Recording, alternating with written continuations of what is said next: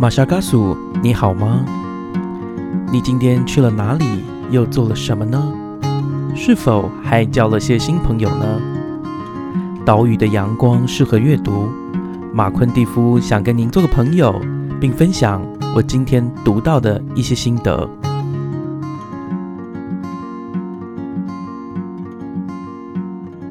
Hello，大家好，是不是想念我了呢？对，今天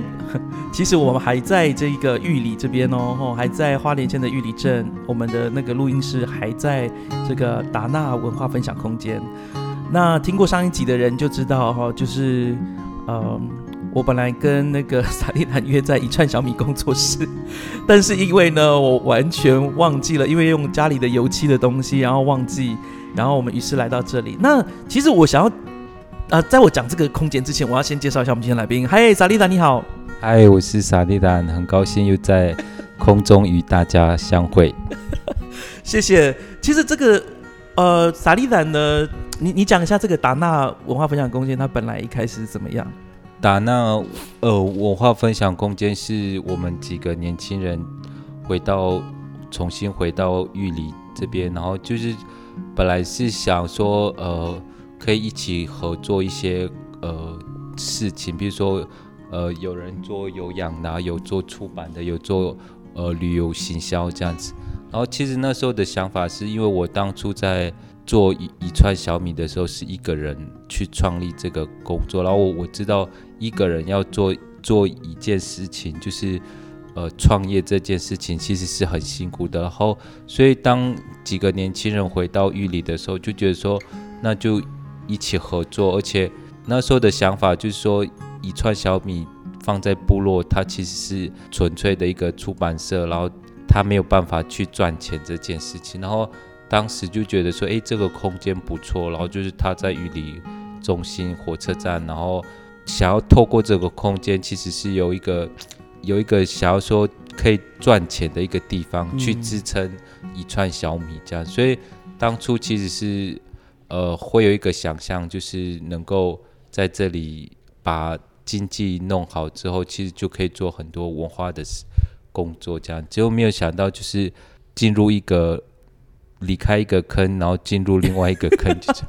因为创业真的是一个很辛苦的一件工作，然后又碰到疫情，还有那个地震这样子，所以呃这阵子就比较专心在做有氧运动，然后。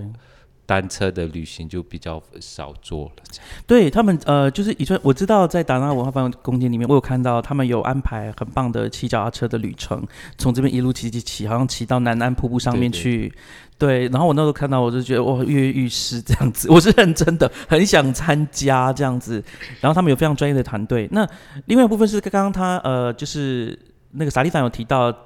达纳文化分享公园真的就是玉里火车站走出来不到五分钟，直达就是 Seven 再过来一点就到了。所以呢，如果如果你有机会呃路过的话，可以看达纳文化分享空间，但它不是一直都有人在嘛，然后它是有课程的时候才会打开门这样子。好，刚刚有讲到一个关键词叫一串小米工作室，那这个工作室其实最重要的工作就是文化出版。呃，这是我呃回来部落的一个第一个。创立的一个工作室这样子，然后当初是呃有申请到文化部的青年村落的计划，然后就是呃三十万这样，然后我那时候第一次觉得呃可以申请到那么多的钱，就觉得诶还蛮多的，就觉得毅然决然就想说回到部落这样子，然后去租一个空间啊什么什么，就发现其实三十万万很快就没有了，光是光是一个老屋从。改造其实十万就没有，然后我又要出版两本书，这样那时候都是自己一个人去呃编辑啊、美编啊，然后就是呃去做填调这样子。所以当初呃最初的想法就是想要回到部落陪妈妈，然后刚好就是有这一笔经费，然后一直做一直做，你会发现呃你就要开始去寻找一些经费，这样所以就。申请圆明会的一些经费，然后最后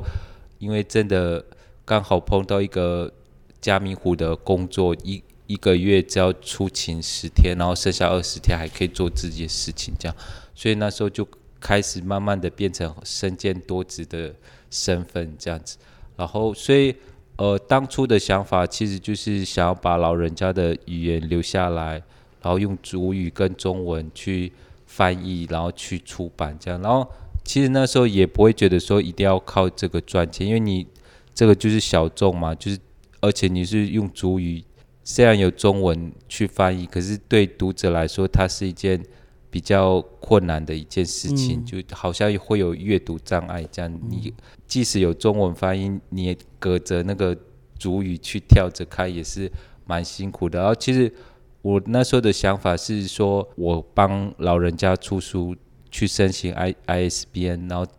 这本书它会永流传在国家图书馆里面，就是至少台湾有一本记录，一永远保存这个这本书这样子。然后以后未来的年轻人怎么去使用它，去呃变成剧本啊，变成 YouTube 的人，那就是未来的年轻人可以做的事情。然后。我就是在当下我可以做的事情，然后至于未来这本书能不能有更多的创造空间，就是我没有办法控制的。叫至少在当下，我跟这个老人家有了一个连接，我把他的的东西做了一个记录。因为那一年刚好是一九一五，呃，科西帕南是一九一五年，然后我那时候是二零一五年回到部落，然后所以我那时候当下就觉得说我一定要把。科西帕南这件事情记录下来，因为它刚好是一百年这样子。嗯，然后回到部落之后，就密集的跟老人家访谈，然后把它翻译翻译成一本书之后，那一年我还特地在部落做了一个小型的读书会，去分享科西帕南这样子，就是类似新书发表会这样子。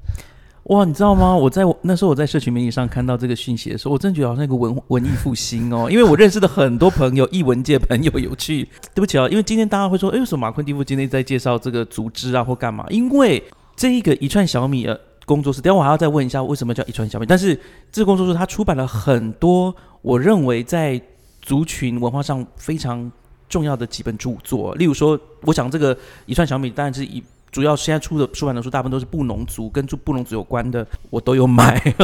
我就很感谢，真的很感谢，我就是那个小众里面的有永远的支持者哈，就是我像词典布农，你知道大家知道布农族有的语呃语言有分个五个群，我记得好像已经出到罗有鸾群嘛哈，有单我记得有单群的菌群的，你们有出吗？没有，因为我那时候的想法是菌群它是布农族的最大宗，最大宗，然后。在呃很多的经费，譬如说圆明会啊，或是教育部，然后在做语言推广的时候，还有包含圣经，其实都是以菌群为主这样子。然后你会觉得说，对圆明会来说，给那个菌群的经费去做词典，对他们来说是最方便的嘛，因为这是人数最多，比较没有什么意义这样。可是你会发现，软群、单群、卡群、浊群，其实他们的语言。有很很多更细致的语言，就是菌群它可能呃很多语言，可是有些语言可能会保留在其他的社群里面，有些词汇和表达真的对对。然后如果其他的语群没有被保留的话，它的词汇量或是丰富度可能会也因此会消失。然后我们譬如说我们讲石头，在某些。某些的鱼群里面，它还保留到大石头、小石头、碎石是这些，可是有的鱼群被，有的鱼群它就只保留八度而已，这样子。我才讲说，对啊，不是就是八度吗？可是它还还有拉拉，它不是，我忘记那个小石子，就就是如果落石下来的时候，以前的人他其实会分大石头、小石头这样，然后八度它只是一个。总称这样，其实其实里面还有很多细分的这样。可是如果你这些没有把它保留下来，就就会会很可惜这样。所以我们那时，而且再来就是说，反正菌群的资源就已经那么多了这样。所以而且你会觉得说，呃，刚好碰到张玉发牧师这样子，然后他已经做了好几年的呃词典的工作，只是刚好没有没有没有年轻人。帮他去做申请经费啊，然后去找美编啊这些工作，这样，然后老人家有他们的智慧，可是我们年轻人可能有我们自己的方式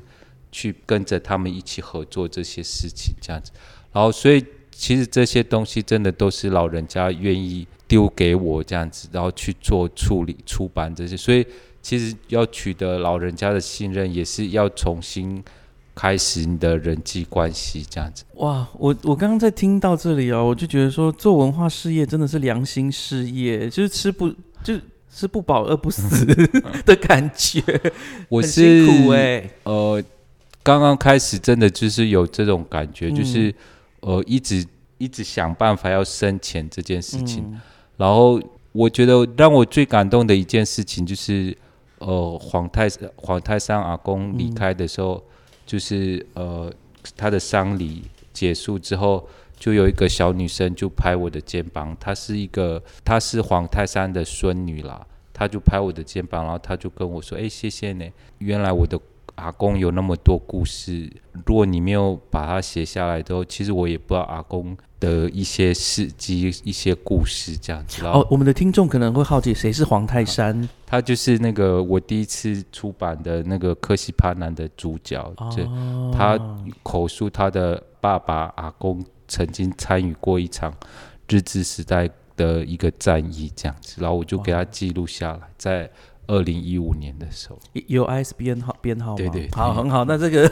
国家图书馆就永远的把它留作记录了。对对，那其即使今天呢，我们在讲。呃，我们今天的如果大家看到标题，一定是讲紫色迷雾嘛。所以在讲紫色迷雾之前，我我就是很希望大家能够认识，就是在布农族，我就是在布农族文化圈里面很重要的一串小米工作室。那你们最近要，你们出了一本书叫《紫色迷雾》，可以说说这个作家吗？因为我知道他现在已经不在人世了。呃。其实，呃，阿样就是他的名字跟我一样，也都都叫萨利拉。在布农族里，我我们是阿拉的关系，这样子，就是同一个名字这样子。然后，其实我们我们当初其实也没有说想要帮他出这本书，因为我我的书是那个我的出版社是小众的。然后，其实我看过他的文章，都有得过奖，也也有被评审。呃，赞赏这样子，然后，所以我那时候其实是鼓励他自己去写案子，然后去跟原文会或是国议会去申请，然后去申请出版这样子，然后去大一点的出版社出版，因为大一点的出版社他们有他们的行销管道，然后有他们的通路，然后对对我来说，我可以帮你出书，可是它的影响力就没有那么大，因为我的客群，我的。读者或是想会买我的书的，其实大部分就是布农族，嗯，或是原住民这一圈。可是如果有机会，他有机会被大出版社出版的话，他的读者会更广，会行销的更多，然后更让更多人会看到他的这本书这样子。然后是他在生病的时候，他看我有看到他。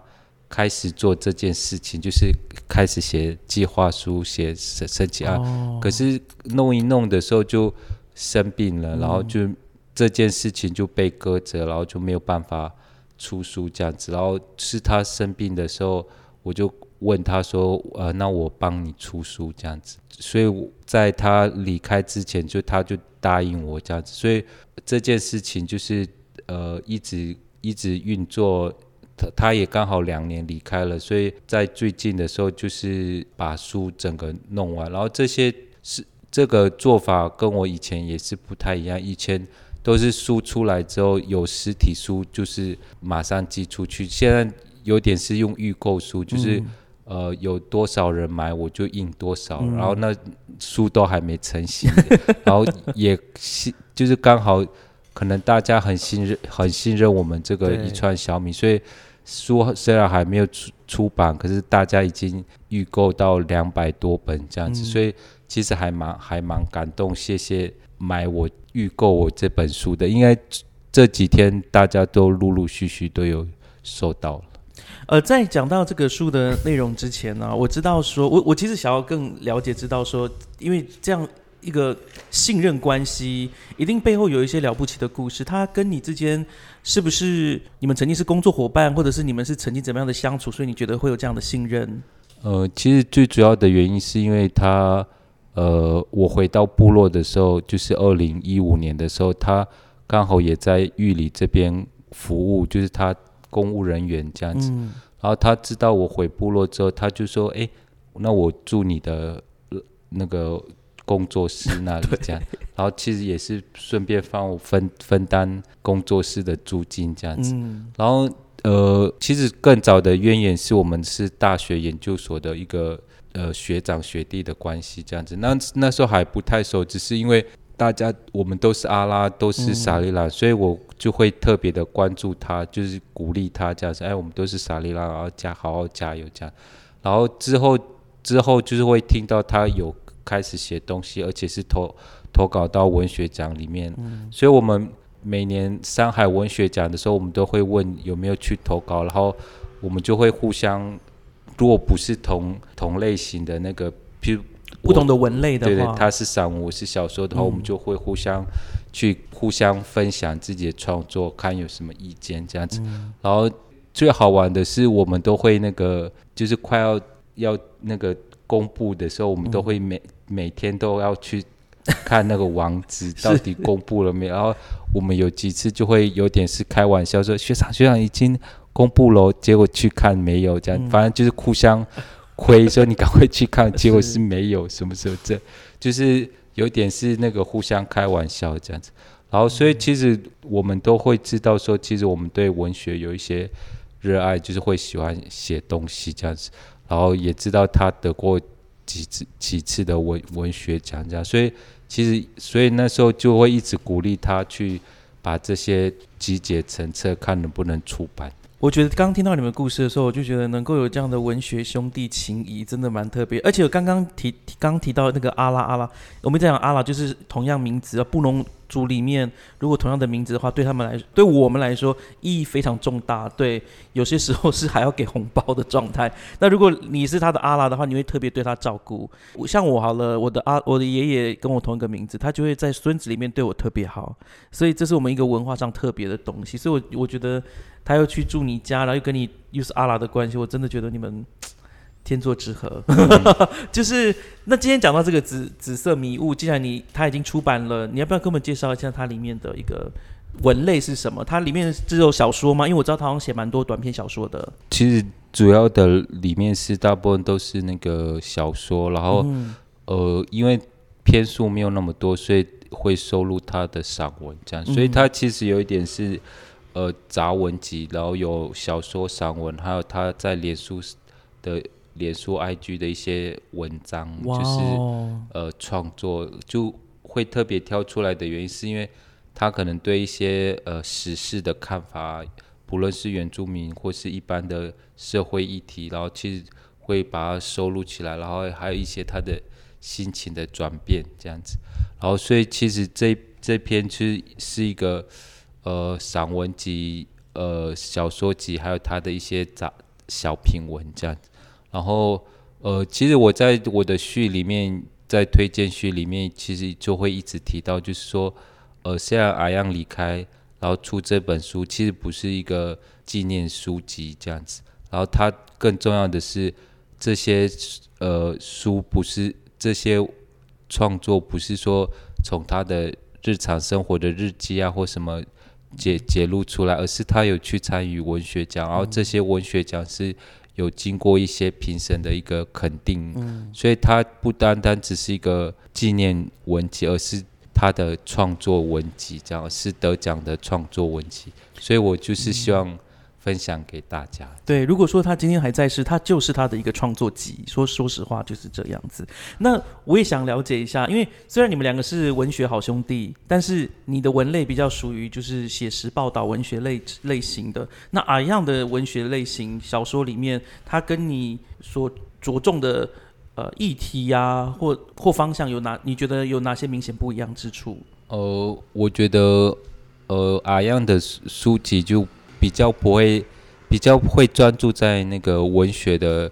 呃，文学的一种探讨，就是呃，想要把呃技巧啊，或是一些感情，嗯很很很深刻的写下来，这样。然后对我来说，我可能是一个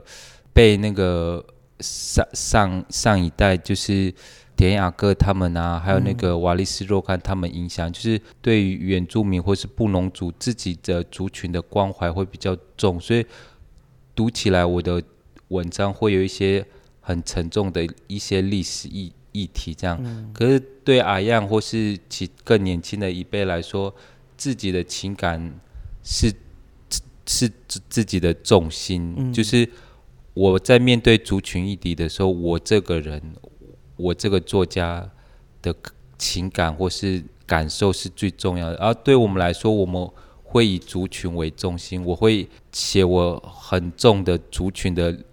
历史意涵，然后去呃历史背景传达给读者，就是譬如说我们。布农族在某个年代发生了一些很沉痛的挖坟事件啊，或是这些之类的，然后就很沉重。然后跟阿样的话，他其实就是从自己的观点去看某些议题，他有时候可以是布农族，然后有可有时候是可以是阿美族。对我们来说，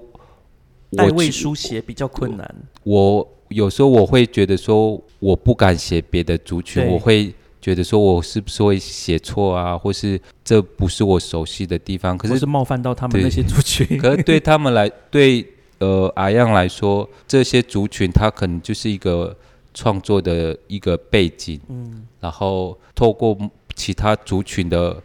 呃书写，然后去重新看自己这样子，所以你会看到各式各样不同的阿样在书籍里面，他可以是布农族，是阿美族。我觉得最重要的原因也是因为他的身份很特别，他除了布农族之外，他也有排湾族的血统。嗯，就是呃，再来就是他的一些呃生活环境，其实就是很多族群的这样子，所以其实他的文章里面就很也显现出他的多元性，然后多样性这样。就可以在不同的族群当中移动的这种敏捷度，这样子里面有没有什么呃？也其实我们的节目也差不多要到最后，想问一下，你在里面有没有什么文字是你呃有有印象深刻的？我觉得呃，原住民很忙，有很忙这件事情，有一首诗他有写在里面，然后我觉得写的还蛮好，就是呃，原住民或是布农族人，就是当代的年轻人。他要试着变成跟主流社会一样，然后又要试着呃找回自己传统的东西，然后就是很忙很忙，然后生活片段就是一直被切割。你今天现在可能是那个要写东西，要写电脑，要学什么，然后又一下子要学编织，要所以我觉得那个他的这首诗还蛮不错的，就是可以把当下的原住民的。青年或是原住民的那种生活写起来，然后就是一个呃，你可以看得到，就是说，呃，原住民的生活已经不是像以前一样，就是专心做一个布农族人。可是你现在是你的当代要学，然后传统也要学，真的是一个原住民很忙这样。我真的不能够同意更多，真的，我确实觉得，就像我们。大家知道，我们呃，现在主流社会，除了学中文之外，你还当然你要学英文。第二，可能还有第二三四外语。我们还不止这样，我们还要自己学自己的族语哈。然后很多时候，你要在很多的身份责任里面切换。我相信，当然当代很多人。汉人哈，even 其他族群都有类似，但是在这边当原住民真的不是容易的事情。你你你要你要回部落也不是，待在都市也不是，或是你在都市你要有一个样子，在部落又另外一个样子，那很累哈。怎么样可以找到一个和谐的自我？除了这，我觉得这个诗好特别哦。那除了这样的诗之外，你有没有其他就是也有让你就是啊，觉得可能很多人会眼睛为之一亮的部分？我觉得他。在书写他阿美族的故事的时候，其实还还蛮还蛮精彩的。然后，而且呃，有阿美族人读过吗？因为这个 应已经是得奖作品了嘛。有，应该是有。然后再来就是他也有写一些呃跟蓝语的故事，再去呃他想象自己是书写自己是达悟族人这样子，然后就里面就会有很多情欲的书写这样子，然后。你会在读的时候，你会觉得说，如果这这篇文章是放在我们这个这一辈的人写的时候，我们可能写不出来这样子，哦，就是可以把一个信写的很赤裸之外，又很很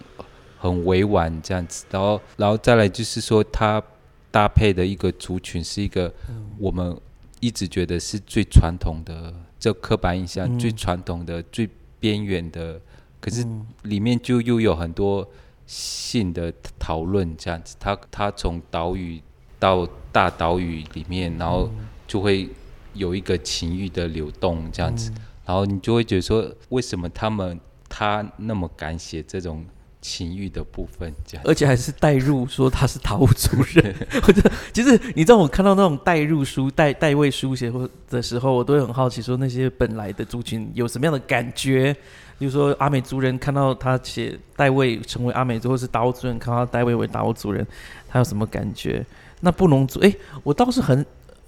我倒是没有印象中有人是代位那个布农族书写，以以前有啦，以前蛮多的，以前都什么客家人呐、然后他就 在写 很多客家人喜欢写布农族故事，这是真的。那呃，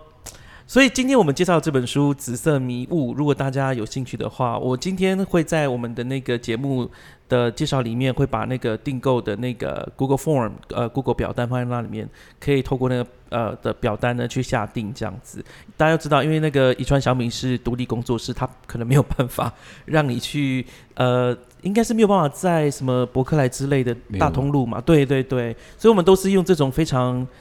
嗯，我要怎么形容？像直销式，没有开玩笑，就比较像是说口耳相传的，然后有机会遇到，那你就是跟这本书有缘。那如果你没有遇到，那就真的你这不知道这辈子你不这这一辈子只有可能在图书馆可能查得到，但是在一般地方看不到。对，这也是我觉得一串小米工作室很宝贵的地方，它真的就默默的保存了，甚至是打开了一个新的通道，让大家可以认识布农族文化，然后也有机会认识这个很杰出的已逝的这个布农族作家邱圣贤哦，萨利丹。那在结束之际，也也想要再请那个萨利丹再讲一下，就是啊、你今天我们在谈论你的一个创业过程，以及这个紫色迷雾，你有没有什么其他想补充的？呃，其实呃，对我来说，呃，出版书这件事情是就是保留了一个那个作家的一个想法、思思想这样子，然后也保留了那个老人家的历史文化这样子，就是口述的东西这样。然后我觉得，呃，这份工作是蛮辛苦的，然后所以其实我在呃创业的时候有自己设立一个目标，十本的话我可能就要休息这样，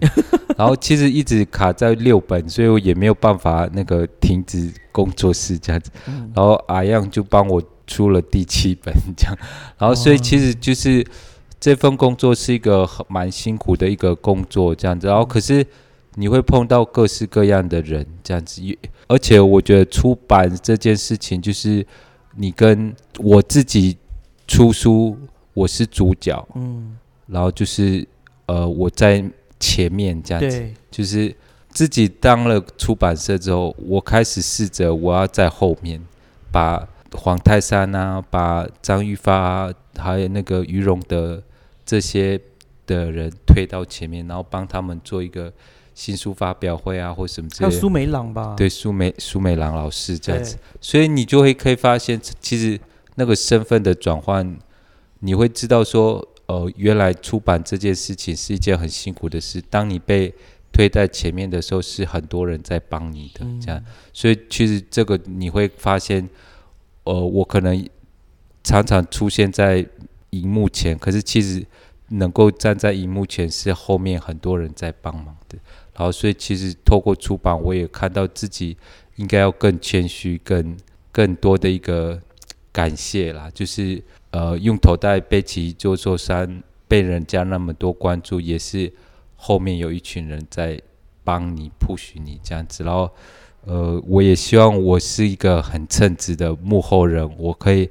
努力的推销，并且把他们推在前面，让他们专心的写或是说他们的故事。谢谢。我觉得你在会整这部书，以及现在把它出版，已经把它推到很前面去了。那我我期待就是，其实今天真的就是，我就请一串小米工作室的出版人来介绍他自己的书。我本人还没有读这本书，但是刚刚听到他介绍那部分，我很期望今天我把这本书带回去之后，我可以很快跟大家分享，嗯，这一本书的我的一个感读后感。我要在最后要补充一点，我真的感谢萨利兰，他其实在很多的方面都作为。我们原住民青年的一个榜样啊，特别是如果你有有志回去部落的话，他目前所过的生活，他所遭遇的困境，刚刚分享的，也我们都会遇到。像我最近就回部落里面，然后跟大家讲一下，就是想说要做一个什么族谱中心之类、家谱中心，然后就会确实哦，就是当你很很奇妙，就是你以前住在这个部落，你不会觉得自己很孤单，可是当你回到部落要开始做一件事情，你会比孤单还更孤单，对。然后很奇怪的一个状况，但是另外一方面，他又让你很谦卑，因为你会发现说，你真的重新学习，重新设定自己，然后部落不是你以为的那个样子。那呃，我真的非常感谢我这一连两集能够有萨利兰来当我的这个来宾，然后也祝福他接下来的这些。东西好，你很多东西，他在他就是一个斜杠青年，太多斜杠了。那他每个部分都可以获得很好的平衡，更好的发展。那马夏尔克书非常感谢大家的收听，我们就下次再见喽，拜拜，拜拜。喜欢我们今天的节目吗？欢迎各位听友能够到 Spotify、Apple Podcast、Google Podcast 或 Sound On 聆听我们的节目《马夏尔克书》。并且在 Apple Podcast 上给我们五颗星的评价。当然，如果各位还有其他的意见或者是很好的想法，也欢迎到我们脸书的粉砖以及 Instagram 上面的粉砖留言给我们。我们很期待获得各位的反应跟回响哦。我们就下次再见喽，拜拜。